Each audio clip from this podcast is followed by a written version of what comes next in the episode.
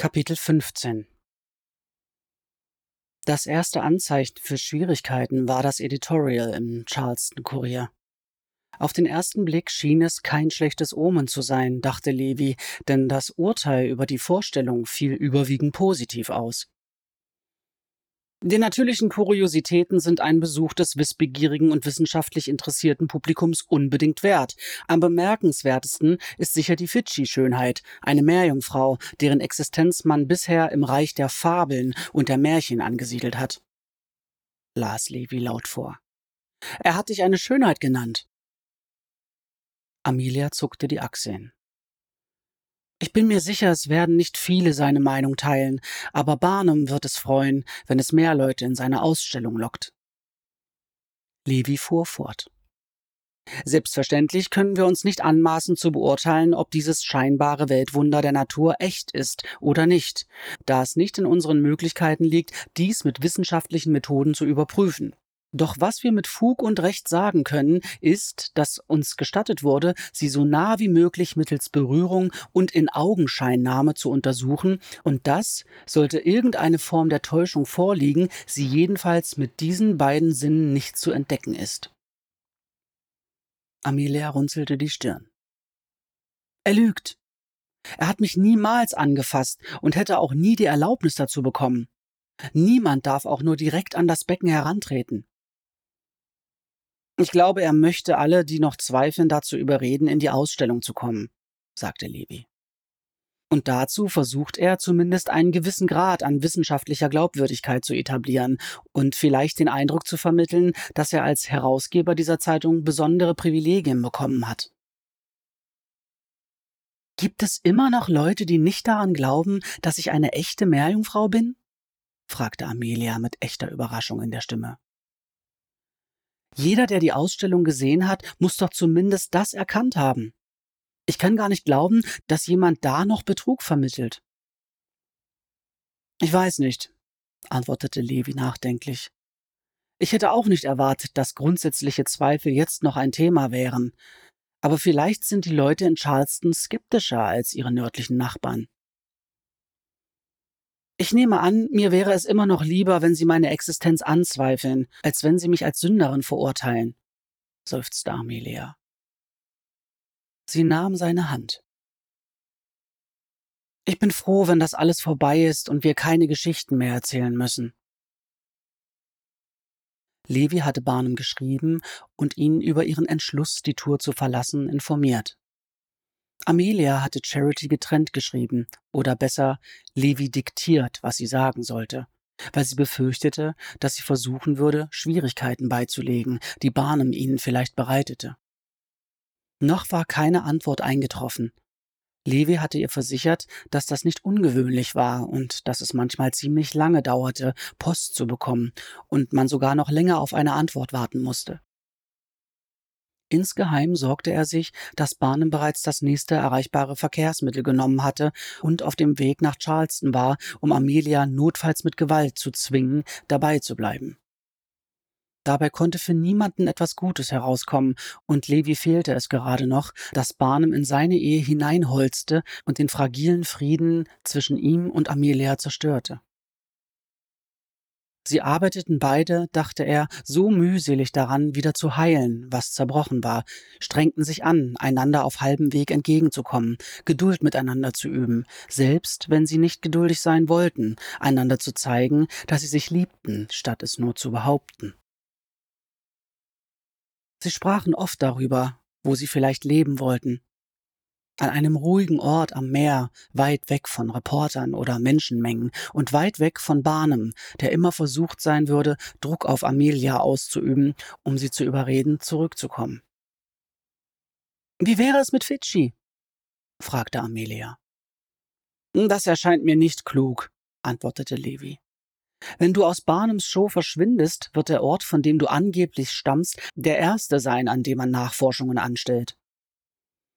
Aber hattest du nicht gesagt, es ist sehr weit weg? fragte Amelia. So weit weg, dass man mit dem Schiff mehrere Monate braucht? Das ist es, gab Levi zu. Mir würde die Reise schwerer machen, wenn auch dir nicht.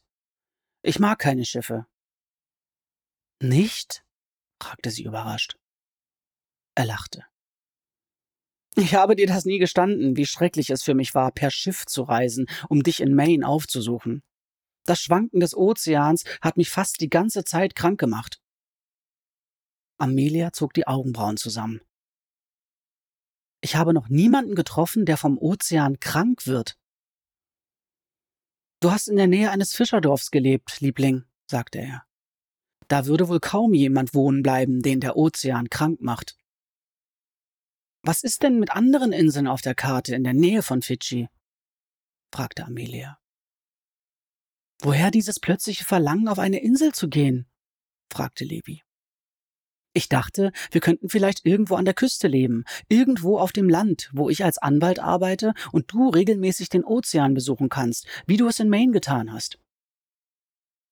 Ich habe Angst, hier zu bleiben, gestand Amelia. Ich habe Angst, dass ein Reporter mich aufspürt oder noch ein Verrückter wie Elijah Hunt. Wenn wir auf einer Insel ganz weit weg leben, spielt es keine Rolle, dass sie alle denken, ich käme von Fidschi. Niemand wird so weit reisen, nur um mich noch einmal aufzuspüren. Selbst der Irrsinn hat Grenzen.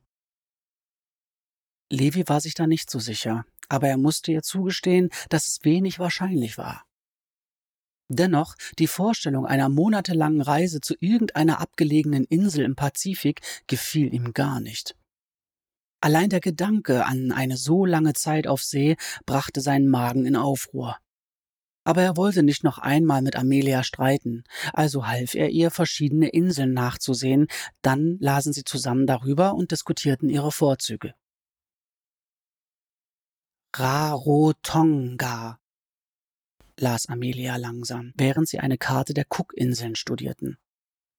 Der Name gefällt mir. Es hört sich an wie Musik.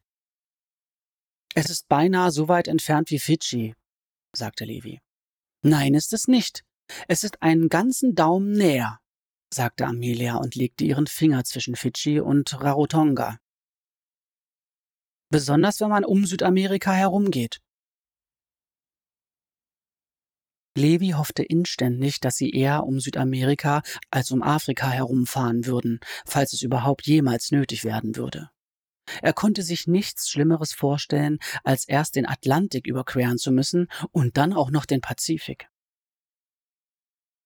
Im Stillen hoffte er immer noch, Amelia davon überzeugen zu können, irgendwo in den Vereinigten Staaten zu bleiben, auch wenn er vorhatte, das erst anzusprechen, wenn sie die Tour verlassen hatten. Sie wirkte immer noch ziemlich angeschlagen, als könnte sie jederzeit einfach die Flucht ergreifen. An jenem Abend gab es eine weitere Vorstellung in der Masonic Hall und am nächsten Tag erschien eine weitere Rezension, diesmal im Charleston Mercury. Sie war von einem Mann verfasst, der sich selbst Reverend John Blackman nannte und behauptete in unmissverständlichen Worten, dass die Meerjungfrau ein Betrug sei, der von unseren Yankee-Nachbarn am Leben erhalten wurde. Reverend Blackman behauptete, Amateur-Naturforscher zu sein, was ihm mehr Autorität verlieh als dem Herausgeber des Kuriers. War dieser Mann überhaupt in der Vorstellung? fragte Amelia. Levi überflog den Artikel. Er behauptet es zumindest. Aber das ist doch absurd, sagte sie. Wenn er mich gesehen hat, dann muss er doch wissen, dass ich real bin. Er sagt, allein, dass du in Gesellschaft von Nummern wie Bauchrednerei auftrittst, beweist, dass die Meerjungfrau nichts weiter ist als eine clever eingefädelte Illusion, sagte Levi. Lass dich nicht davon ärgern, Amelia. Ich denke nicht, dass viele Leute mit ihm übereinstimmen, ganz besonders nicht, wenn sie selbst in der Vorstellung waren. Doch darin irrte sich Levi. Beinahe unmittelbar darauf trafen in allen Publikationen Leserbriefe ein, die entweder für oder gegen die Echtheit der Meerjungfrau eintraten. Der Herausgeber des Kuriers, Richard Jedden, schrieb täglich Artikel, in denen er Reverend Blackmans Behauptungen widerlegte, und Blackman verschrieb sich in Mercury derselben Sache, nur andersherum. Die Zuschauer wurden mit jeder Vorstellung zahlreicher, Anscheinend wollte jetzt jeder Einwohner von Charleston Amelia selbst sehen und in diesem sehr öffentlich geführten Streit Partei ergreifen. Zumindest Barnum wird das gefallen, sagte Levi. Wir verkaufen so viele Eintrittskarten, dass wir jeden Tag sogar Leute abweisen müssen. Es war immer noch keine Antwort eingetroffen, weder von Barnum noch von Charity, eine Tatsache, die Levy rätselhaft fand. Doch wie dem auch sein mochte, er wollte seine Besorgnis nicht mit Amelia teilen. Er hoffte immer noch, Charleston verlassen zu können, ohne sich plötzlich persönlich vor Barnum rechtfertigen zu müssen. Am nächsten Abend verlief die Vorstellung ohne besondere Ereignisse, zumindest am Anfang. Levi beobachtete Amelia von hinter der Bühne, als sie auf die Leiter stieg und in das Becken tauchte, das Barnum extra für diesen Veranstaltungsort geschickt hatte. Es war größer als der kleine Wagen, den sie genutzt hatten, seit sie aus New York aufgebrochen waren, aber Levi konnte sehen, wie sehr sich Amelia nach der uneingeschränkten Freiheit des Ozeans sehnte. In ihrer Darstellung lag nichts außer dumpfer Pflichterfüllung. Nicht, dass es noch eine Rolle spielte, dachte Levi. Die Reaktionen der Menschen waren immer die gleichen, ob Amelia nun im Kreis schwamm, ihnen zuwinkte oder einfach nur mit leerer Miene im Becken herumtrieb. Erst Überraschung, dann Unglauben und dann die allmähliche Erkenntnis, dass es real war, was sie sahen. Im hinteren Teil der Halle kam Unruhe auf. Levi, der befürchtete, dass sich wiederholen könnte, was am ersten Abend in New York geschehen war, als die Menge direkt ans Becken gestürmt war, lief auf die Bühne, um zu sehen, was geschah. Ein dumpfer Aufprall. Das Geräusch von Fleisch auf Fleisch, und verschiedene Leute gaben erschreckte Laute von sich. Ein kleiner Kreis hatte sich um zwei Männer gebildet, die offensichtlich beschlossen hatten, eine Meinungsverschiedenheit mit Fäusten auszutragen. Levi bedeutete zweien der Arbeiter, die vorne an der Bühne platziert waren, die Rauferei zu unterbrechen. Die Männer, die in ihrem Wagenzug arbeiteten, waren nicht so furchteinflößend wie die, die Barnum in New York angestellt hatte, aber sie waren absolut imstande, eine Schlägerei zwischen zwei Herren zu unterbrechen. Sie hatten den Unruheherd beinahe erreicht, als eine weitere Rauferei ausbrach. Dieses Mal hörte Levi, was sie sagten. Mach doch mal die Augen auf, Mann! Wie soll das eine Täuschung sein? brüllte einer den anderen an. Ich lass mir nicht von dem Yankee-Pack einen Bären aufbinden. Die sind doch nur hier, um uns das Geld aus der Tasche zu ziehen, sagte der andere Mann und schüttelte die Fäuste. Verschiedene andere brüllten ihn nieder, während sich ein weiterer Chor auf seine Seite schlug. Frauen stolperten aus dem Gerangel heraus, einige flohen sogar ganz aus der Halle durch die Türen und hinaus in die Nacht. Levi begriff, dass es unangenehm werden könnte. Er winkte einen weiteren Arbeiter heran und sagte zu ihm Lauf mal lieber los und hol den örtlichen Constable, bevor es hier gefährlich wird. Der Mann nickte und kletterte zu Levi auf die Bühne. Ich gehe lieber hinten raus, sonst lande ich noch mitten in dem Gewühl. Levi nickte, während der Mann hinter der Bühne verschwand. Dann lief er zur Seite und zog an dem Seil, das die Vorhänge schloss. Kaum war die Menge außer Sicht, schien der Lärm, der von ihr ausging, noch größer zu werden. Du bildest dir das nur ein, sagte er sich. Schreckliche Dinge wirkten immer schrecklicher, wenn man sie nicht sehen konnte. Amelia stieg bereits aus dem Becken, die Hand in der Schale mit Sand auf der Plattform. Er hob ihr Kleid auf und brachte es zu ihr, als sie gerade die Leiter herunterkam. Wir müssen weg, sagte Levi. Allerdings, sagte Amelia, sogar ich kann merken, dass die sich demnächst gegenseitig umbringen werden aus lauter gekränkter Ehre, und wenn wir dann noch hier sind, entscheiden sie sich vielleicht eher, uns ebenfalls umzubringen, weil sie meinen, wir hätten sie hereingelegt. Er nahm ihre Hand und sie eilten hinter die Bühne. Als sie gerade hinaus in die Nacht schlüpften, hörten sie schon die wütenden Schreie. Die Meerjungfrau ist weg. Sie müssen sich hinten rausgestohlen haben. Levi zog Amelia mit sich. Sein einziger Gedanke war, so schnell wie möglich ins Hotel zurückzukommen, wo sie in Sicherheit sein würden. Wenn sie erst einmal auf ihrem Zimmer und außer Sicht wären, würden sich die Leute beruhigen. Bald schon würde der Constable eintreffen und den Aufruhr beenden, bevor es noch schlimmer wurde. Als Amelia kaum mitkam, merkte Levi, dass sie barfuß war. Er hatte nicht an ihre Schuhe gedacht, nur daran, ihren Körper zu bedecken und sie wegzubringen, bevor ihr jemand etwas antun konnte. Ich werde keinen weiteren Elijah Hand zulassen, dachte er. Er würde es nicht ertragen, sie noch einmal verletzt zu sehen, selbst wenn er wusste, wo die Heilung lag. Es tut mir leid, schnaufte er, aber kannst du nicht schneller laufen? Ich habe mir den Fuß geschnitten, sagte Amelia. Er blutet. Levi sah nach hinten und erblickte im schwachen Licht die dunkle Spur, die Amelia zurückgelassen hatte. Schon bald würden sie sie entdecken und ihr folgen. Er nahm Amelia auf die Arme. So kommst du auch nicht schneller voran, sagte sie. Dein Fuß hinterlässt eine Spur, erklärte Levi. Wenn diese Leute sie bemerken, werden sie uns folgen, und mit der Verletzung kannst du auch nicht besonders schnell gehen. Er eilte durch die Dunkelheit so schnell er konnte. Amelia wog praktisch nichts, aber es war dennoch nicht so leicht für ihn, sie über eine längere Strecke zu tragen, und schon bald war er vor Anstrengung schweißgebadet und rang nach Luft. Setz mich lieber ab, sagte Amelia. Wir sind fast am Hotel, antwortete er zwischen den Zähnen hindurch. Doch als sie um die Ecke kamen, blieb Levi wie angewurzelt stehen. Eine Menge von sicher zwanzig Männern hatte sich vor der Veranda zusammengerottet. Der Hoteldirektor stand in der Tür vor einem rotgesichtigen Mann, der ihm seine Nase viel zu dicht ins Gesicht schob und hob beschwichtigend die Hände. Oh nein, sagte Amelia. Levi drückte sich in die Gasse zwischen Hotel und dem nächsten Haus. Sanft stellte er Amelia ab, stützte die Unterarme auf die Oberschenkel und schnaufte vornübergebeugt. Was machen wir denn jetzt? fragte Amelia. Es war schon beinahe komisch, dachte er, dass sie ihn immer nur um Rat zu bitten schien, wenn er selbst keine Antworten hatte. Der Wagenzug steht außerhalb der Stadt, sagte er. Wir könnten einen der Wagen nehmen und losfahren. Amelia schüttelte den Kopf.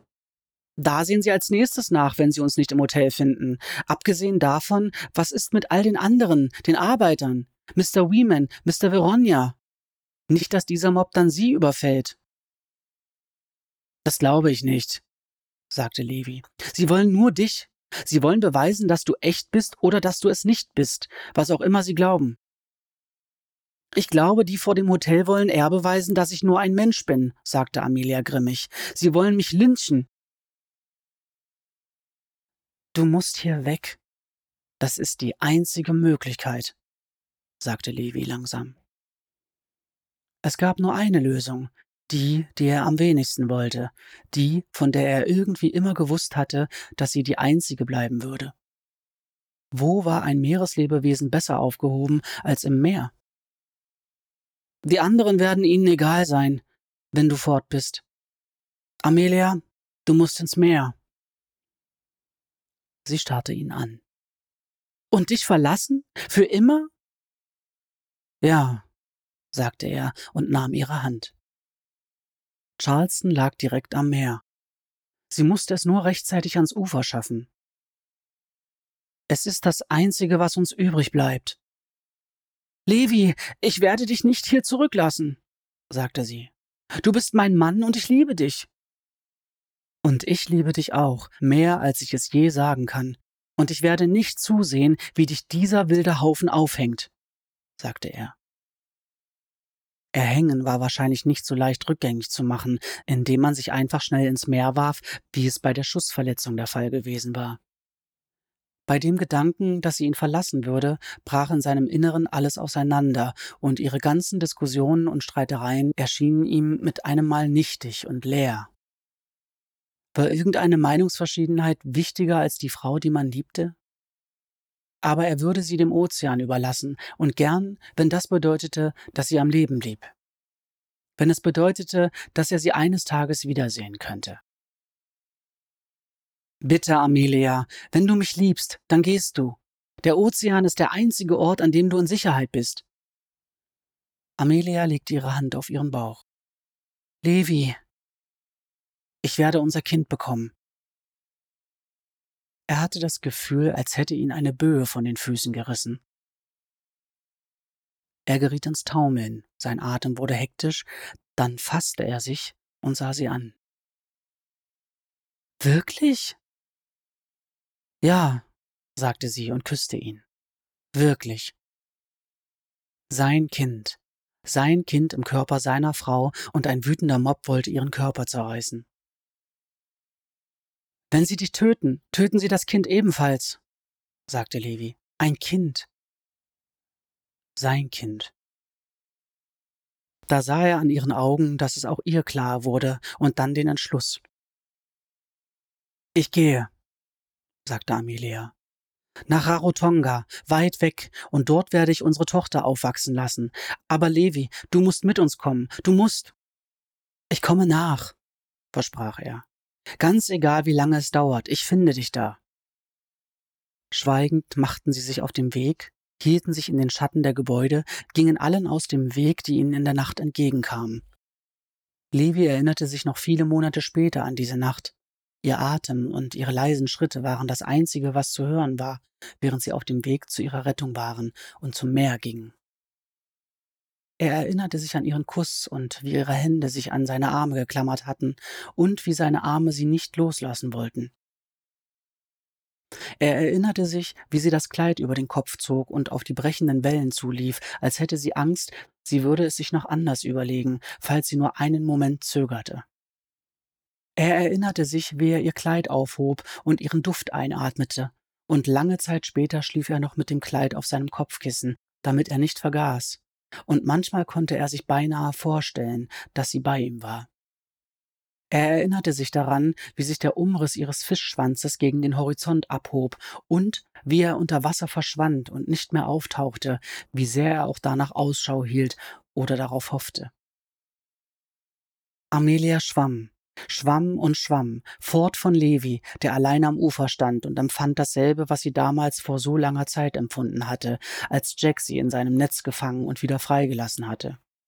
Damals hatte sie sich ihm verbunden gefühlt, verbunden durch seine Einsamkeit, und aus dieser Verbundenheit war eine lange, lange Rebschnur geworden, die sie zu ihm zurückgebracht hatte. Die Verbindung zwischen ihr und Levi war nicht so perfekt und weniger idealisiert, aber Sie war nicht weniger stark. Sie liebte ihn und sie liebte das Kind, das er ihr geschenkt hatte, und diese Liebe würde immer sicher und stark und wahr bleiben. Sie hatte in sein Herz gesehen, wie Frauen das tun, und sie wusste, dass seine Liebe ebenso halten würde. Sie würde auf ihn warten an einer sandigen Küste, auf einer weit entfernten Insel, immer das Meer im Blick und nach ihm Ausschau halten. Sie würde warten. Bis dahin schwamm sie schnell und frei im Ozean, und der Ozean hieß sie in ihrer Heimat willkommen. Tja, überlegte Barnum. Die Meerjungfrauenshow war gut gewesen, solange sie gedauert hatte. Er hatte immer daran geglaubt, dass er das Mädchen umstimmen konnte und überreden, noch länger dabei zu bleiben. Doch nach dem Debakel in Charleston wäre die Show wahrscheinlich sowieso nicht mehr zu retten gewesen, selbst wenn sie nicht im Meer verschwunden wäre. Der arme Levi hing trostlos im Museum herum, seit er zurückgekommen war. Barnum hatte dem Jungen das Notizbuch gegeben mit seiner Zeichnung von Amelia und war ernsthaft besorgt gewesen, dass Levi in Tränen ausbrechen würde, als er es erblickte.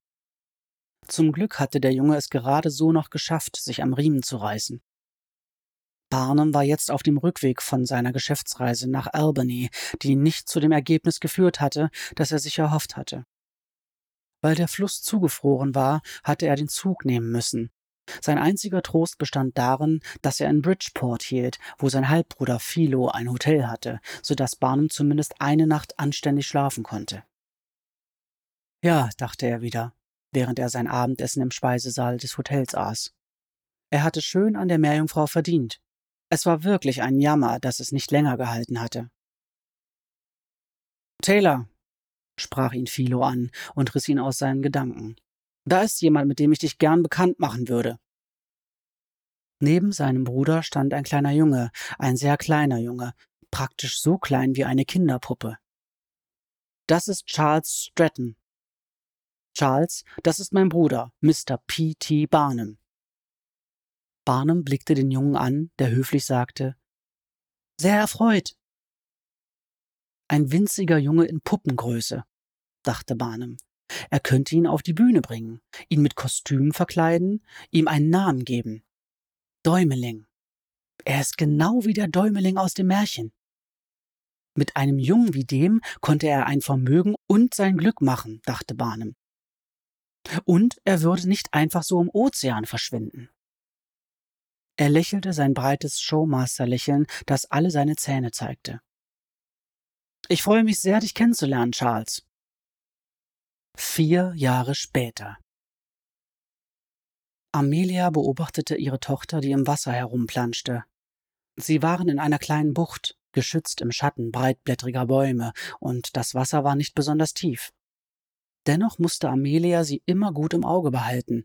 Das Mädchen war jederzeit imstande, unterzutauchen und ins tiefe Wasser davonzuschießen, wenn sie nur kurz nicht aufpasste. Wie ihre Mutter damals war sie stets auf der Suche nach einem Abenteuer, hatte den Horizont immer im Blick. Amelia war dankbar für den Schatten. Auch wenn das Wasser des Südpazifiks herrlich blau und klar war, war es auf der Insel viel zu warm für jemanden, der an die Kälte der Nordatlantikküste gewöhnt war. Doch hier waren sie geschützt. Die Einwohner der Insel verbargen sie vor den europäischen Siedlern, damit sich keine Gerüchte über eine Meerjungfrau und ihre Tochter aufs Festland verbreiteten. Wilde nannten die Weißen sie. Aber es gab weniger Wildheit unter ihnen, als sie in der sogenannten Zivilisation erlebt hatte. Sie akzeptierten Amelia und Charity, akzeptierten sie als das, was sie waren, ohne über sie zu urteilen. Die Menschen hier betrachteten Meerjungfrauen nicht als Wunder oder Schrecken oder Tiere oder Menschen. Sie sahen sie als Meerjungfrauen und akzeptierten sie als Teil der natürlichen Ordnung der Welt. Charity, sagte Amelia warnend. Die kleine Meerjungfrau hatte einen Einsiedlerkrebs entdeckt, der sein Haus durch das flache Wasser trug, und war ihm gefolgt. Als sie an den Rand des Flachwassers kam, wo der Sand steil ins tiefere Wasser abfiel, warf sie einen Blick über die Schulter, um zu sehen, ob ihre Mutter sie beobachtete. Amelia schüttelte den Kopf. Charity verzog den kleinen Mund, als sie erkannte, dass sie nicht ins Tiefe durfte. Charities Fischschwanz war rot-golden und schlug ins Wasser, als sie zurück zu ihrer Mutter schwamm. Amelias Tochter ähnelte Barnums Holzschnitten von Meerjungfrauen. Ihre Haut oberhalb des Fischschwanzes blieb menschlich und wandelte sich erst ab der Taille zu Fischschuppen. Wenn sie älter war, würde sie genauso aussehen, wie sich so viele Seeleute Meerjungfrauen erträumt hatten. Halb Mensch, halb Fisch. Die winzige Meerjungfrau berührte den Sand und verwandelte sich ganz in ein menschliches Kleinkind, nussbraun von der Sonne mit dem dunklen Haar und den dunklen Augen ihres Vaters. Es ist Zeit fürs Abendessen, sagte Amelia und nahm Charities rundliche kleine Hand. Sie schlenderten den Strand entlang. Etwas entfernt von der Bucht mit dem flachen Wasser stand eine kleine Hütte, in der sie schliefen und aßen. Amelia hatte am Morgen schon Fisch gefangen, den sie über dem Feuer braten wollten. Charity hatte sehr menschliche Vorlieben, was das Essen anging, und mochte ihr Essen lieber gegart als roh. Ihre Zähne waren auch nicht so scharf wie Amelias, sondern abgeflacht wie Menschenzähne. Sie drückte die Hand ihrer Tochter, des kleinen Wunders, nach dem sie sich so, so lange gesehnt hatte. Ihre Tochter würde hier aufwachsen, sicher vor starrenden Blicken, vor Leuten, die sie für sich in Anspruch nahmen und versuchten, etwas aus ihr zu machen, das sie nicht war. Wenn sie älter war, würde sie selbst entscheiden dürfen, wo sie leben wollte, ob sie hierbleiben oder zu Amelias Volk ins Meer zurückkehren oder als Mensch in einem weit entfernten Land leben mochte. Alle Eltern mussten ihre Kinder irgendwann gehen lassen, damit sie ihre eigenen Erfolge feiern und ihre eigenen Fehler machen konnten. Wenn Amelia daran dachte, wollte sie am liebsten ihre Tochter hochnehmen, sie ganz fest an sich drücken und wünschen, dass sie für immer in ihren Armen bleiben könnte. Charity ließ die Umarmung nur kurz zu, bevor sie sich Amelias Armen wieder entwand. Sie lief ein Stückchen vor, dann blieb sie stehen und zeigte. Mama, sagte sie, wer ist das? Ein Mann stand vor der Hütte, ein weißer Mann, in einem für die Insel vollkommen ungeeigneten Anzug. Er beschattete die Augen mit der Hand und starrte auf den Ozean hinaus, als suchte er nach jemandem. Amelias Herz machte einen Sprung. Sie hatte sich nur selten erlaubt, an ihn zu denken, sich zu fragen, ob er jemals kommen würde. Aber sie hatte immer die Verbindung zwischen ihnen gespürt, und manchmal hatte sie sich nachts im Bett umgedreht und die Hand nach ihm ausgestreckt, nur um zu merken, dass er nicht da war. Mama? fragte Charity, als Amelia losrannte. Es ist dein Vater, sagte Amelia, nahm ihre Tochter auf den Arm und rannte mit ihr über den Sand. Charity, es ist dein Vater. Nachwort. Ein Buch zu schreiben, das historisch belegte Figuren enthält, gerät immer in Gefahr, sich an die historische Realität dieser Personen zu klammern, in diesem Fall P.T. Barnum. Viel ist über Barnum geschrieben worden, besonders von ihm selbst. Er hat mehrere Bücher verfasst und seine eigene Biografie häufig überarbeitet. Und daher gab es viel Material. Doch letztlich kam ich zu dem Schluss, dass es der Geschichte nicht zuträglich war, wenn ich Barnum so historisch korrekt wie möglich in all seinen komplizierten Glanz darstellen würde. Mein Barnum ist eine Figur, die einige Eigenschaften mit dem echten P.T. Barnum teilt, aber er soll keine wahrheitsgetreue historisch genaue Darstellung sein. Er ist der Barnum, der in meine Geschichte passt, und falls das nicht genau der Realität entspricht, nun, die Fidschi-Meerjungfrau gab es auch nicht wirklich. Über den Fidschi-Meerjungfrauen-Hoax habe ich viel aus den historischen Berichten entlehnt, einschließlich Levi Lehmans Auftreten als Dr. Griffin und der Tour durch den Süden der Vereinigten Staaten und es so abgewandelt, dass es zu meiner Meerjungfrau passte. Was Levi Lehman angeht, so wird er häufig als einer von Barnums Mitverschwörern bei seinen beiden berühmten Schwindeln porträtiert. Joyce Heth und die Fidschi-Meerjungfrau. Als ich mehr über Levi Lehman erfahren wollte, musste ich feststellen, dass es über diese beiden Fälle hinaus nur sehr spärliche Informationen über ihn gibt. Seine Geschichte habe ich mir ausgedacht, als ich keine fand, die ich gern gelesen hätte, wie Dichter es so tun.